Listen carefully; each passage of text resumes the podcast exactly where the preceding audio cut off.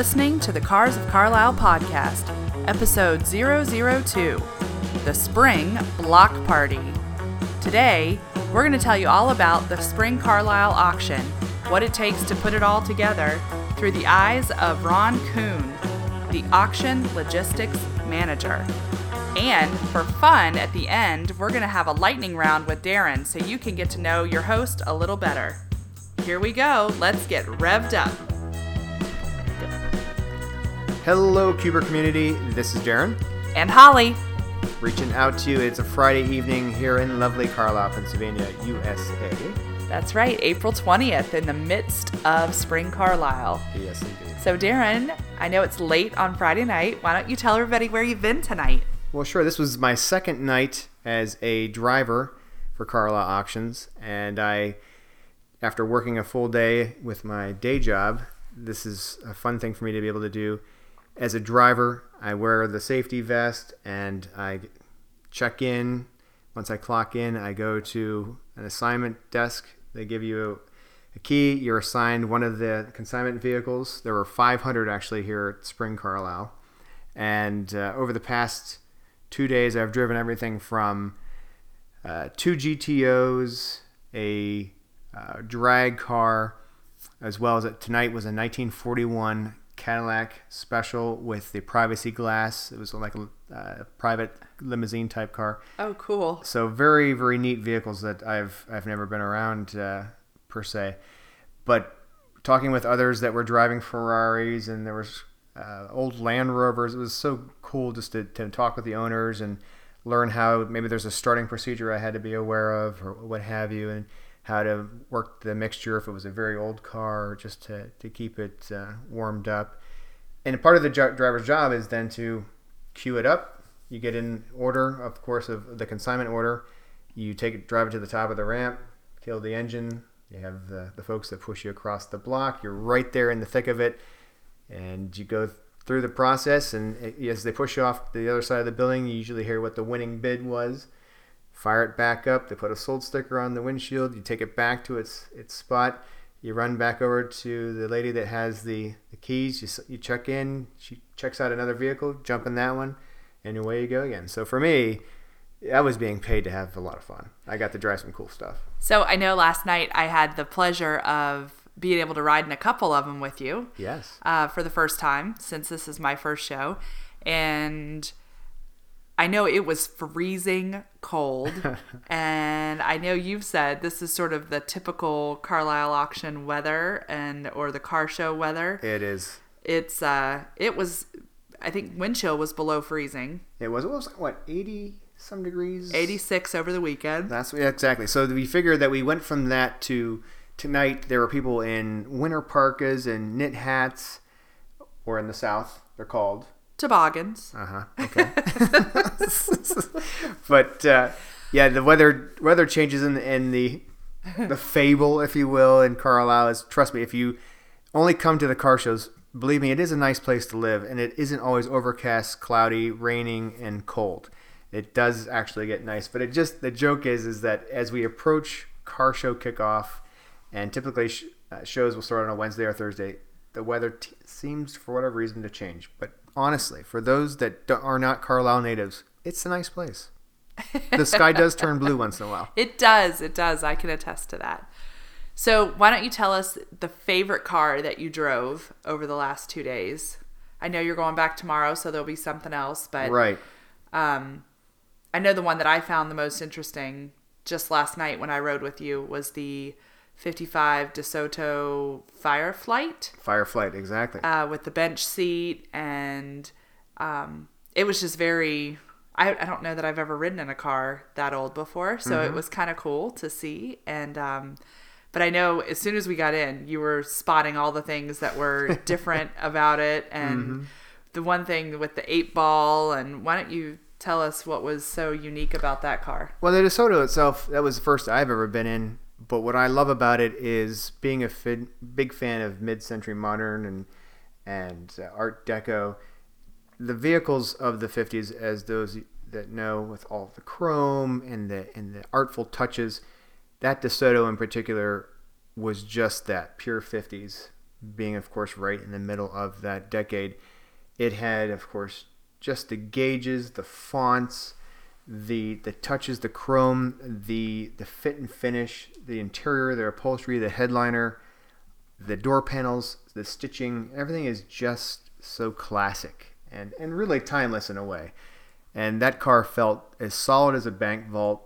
It drove so well. You're right about the bench seat. Felt like we could have just borrowed it for an entire Sunday afternoon and cruised across uh, the country. It, it just was a really neat vehicle. To your question, that would be one of my favorites of the the bunch that I've driven over the past two days. Tonight I drove a 1941 Cadillac, as I mentioned, and I honestly am a muscle car, mid to late 60s, go fast uh, fan, and for me this uh, war era vehicle was really intriguing. I, I found it to be just fascinating. Um, and for for me to understand and talking with other fans and, and folks that were at the auction buying that this was a vehicle that was the way it was designed, the flow of the fenders, the the rear wheel skirts, uh, just the lines and the and again the finish, the burled maple, such a beautiful vehicle. It it feels like you're rolling around in a museum piece, to the point that I I was so comfortable I didn't want to get out. A couple people came up and said, "You look awfully uh, cozy in that thing," and I, I, I guess I must have had a smile on my face because fellow car guys realized, hey, here's a guy who uh, this this car was built long before he was built, and he, he's enjoying it. So. so what's burled maple?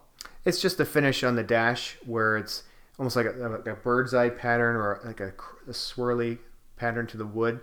And unlike a modern day car where it's a laminate, typically it's made of plastic or some kind of composite.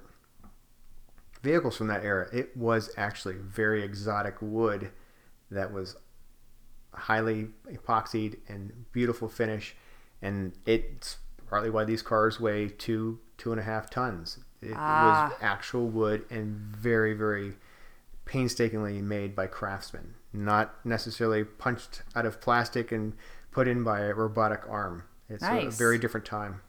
That's awesome. I didn't I didn't know that mm-hmm. that they were made with real wood. That's really cool. Oh, Holly, before I forget, being in that 41 Cadillac felt so great, but I met among dozens of great people this evening. The uh, there were some guys that came up and said, "Do you realize this 41 Cadillac was one of Harley Earl? Well, Harley Earl being a GM automotive engineer and, and visionary with automotive design." Uh, it's a name behind Project Opel, which then became the Chevrolet Corvette, and he I think was behind oh. the Buick Riviera. But these gentlemen were talking to me as I'm idling along in line to work my way up the ramp to the auction block, and they said that the 40, 41, that the Cadillac and the flowing line of the fenders and the rear end, and just the the roof line, everything about that car, the hood was all Harley Earl's first main project with General Motors shortly out of design school. Now, I, I again, that's what I love about our hobby, about this business, is you learn something from everybody and there's such passion. But just as I'm sitting there in the car having uh, new friends, basically strangers that became friends in a matter of a few minutes, sharing these things with me, that's that's what makes everything about the show and just about being a car person so amazing. But I wanted to share that with you. That's awesome.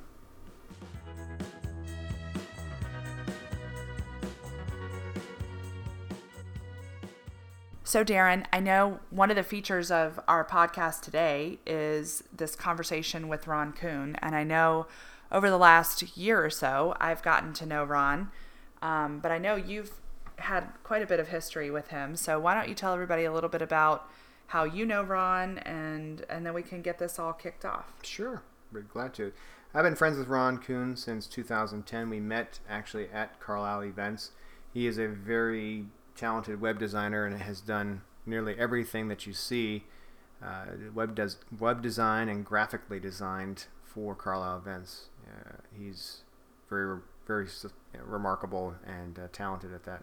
In addition to that, he has his own business as well as uh, plays guitar. He and I played in a band together for a couple years, and so he's a he's a great, interesting guy and been in the area his whole his whole life, 43 years, I believe it is Uh, so he's born and raised. He knows Carlisle inside and out, and uh, he's been such a busy guy. I, I asked if we could get him on the air, have him come to the studio to do the podcast with us.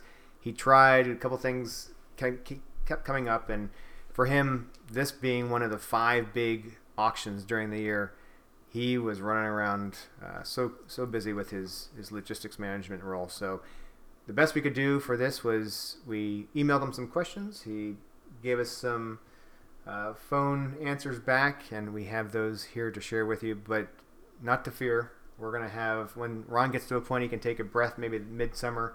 We'll catch up with him, have him come over to our Carlisle studio, and and talk with him live. But you'll hear some some sound bites from Ron, but we want to make sure that you get to know a little bit more about uh, someone that's so integral to, for making these auctions happen. So, Ron, how, tell us a little bit how long you've been with Carlisle Events, how you got into this business. Were you enthusiast? Uh, what is your title? How, how has your role progressed over the years?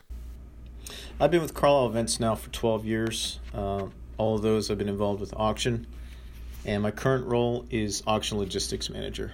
Having grown up in Carlisle, uh, I only attended one show, and I believe it was spring show in probably 92 or 93 uh, while I was in high school with a friend, and I was amazed at how much stuff automotive there was uh, as we walked over the 82 acres at the fairgrounds.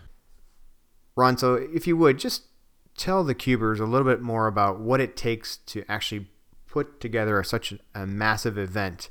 How long do you prepare? What's involved? Would love to know more about that. Each auction takes approximately two to three months to plan out, um, to line up rentals, staffing, and so forth. And we currently have about five auctions per year, so we're basically working back to back uh, within the office uh, and in the background. Well, we talked tend to talk about our first cars. Holly and I talked about that in our intro. Everybody remembers that first car. What was yours? Car, truck? Let us know. My first car was actually a van. It was a 1971 Dodge Tradesman van. Uh, we called it a, a, hippie van, so to speak. It had a custom paint job, uh, big tires, uh, seats, shag carpet in the back that was uh, an off yellow, and an eight track player with a wine rack and a refrigerator. Um, it was fairly powerful. Uh, as a 16 year old kid, you know, it was a great vehicle. It didn't last long. We got rid of it after about a year or so, but that was my first car. Tell us, Ron, if you would, what's it like to work for Carlisle Events, Carlisle Auctions, the Millers? Would love to know more behind the scenes and, and your perspective. Carlisle Events is a family owned company. It's owned by two separate families with that are not related. Um, there's lots of stories out there that they were brothers that started the the car shows, but they're not. They're just two mutual friends with the same last name. Uh, that would have been Bill and Chip. Chip passed away um, a little over 10 years ago, so that left his son Lance uh, to take the helm uh, for Corvettes at Carlisle and the other half of the business. On the other side, you have Bill Jr. and Bill Third. Um, over the last 12 years, it's been great working for those guys. I've grown into the role that I have now and they give you the opportunity to grow as an employee as well as uh, contribute to the company. To car guys and car girls everywhere, you pretty much have a dream job. What, in your mind, is the standout feature that gets you out of bed and get into the office every day? The most exciting part of my job uh, is obviously working with the folks that help to put these auctions together. That's the part time staff, the full time staff, traveling staff, um, auctioneers, ringmen, mechanics, VIN checkers, all that. Um, the other exciting part is obviously to see all the different vehicles that come through. Uh, it's almost like working in a living museum. The uh, the consignments are, you know, just historical performance. Um, you name it, we get it through the door. We've been friends for a better part of a decade, and I know that you and I have a wide array of interests in cars if you could pick just one to put in your garage, what would that what would that car look like? What would it be? If I could have any car in the world, past or present, uh, it it changes with every auction because I see something I like. Um, I love the the old Land Rovers from the '60s and '70s. Uh, I also like the 61, 62, 63 Lincoln Continental convertibles with the uh, the suicide doors, uh, preferably in like a silver or gray with tan interior. Um, you know, like Model A's, Model T's, Jeeps. Uh, it, it's hard to nail it down with just one vehicle, especially uh, with what I do for a living.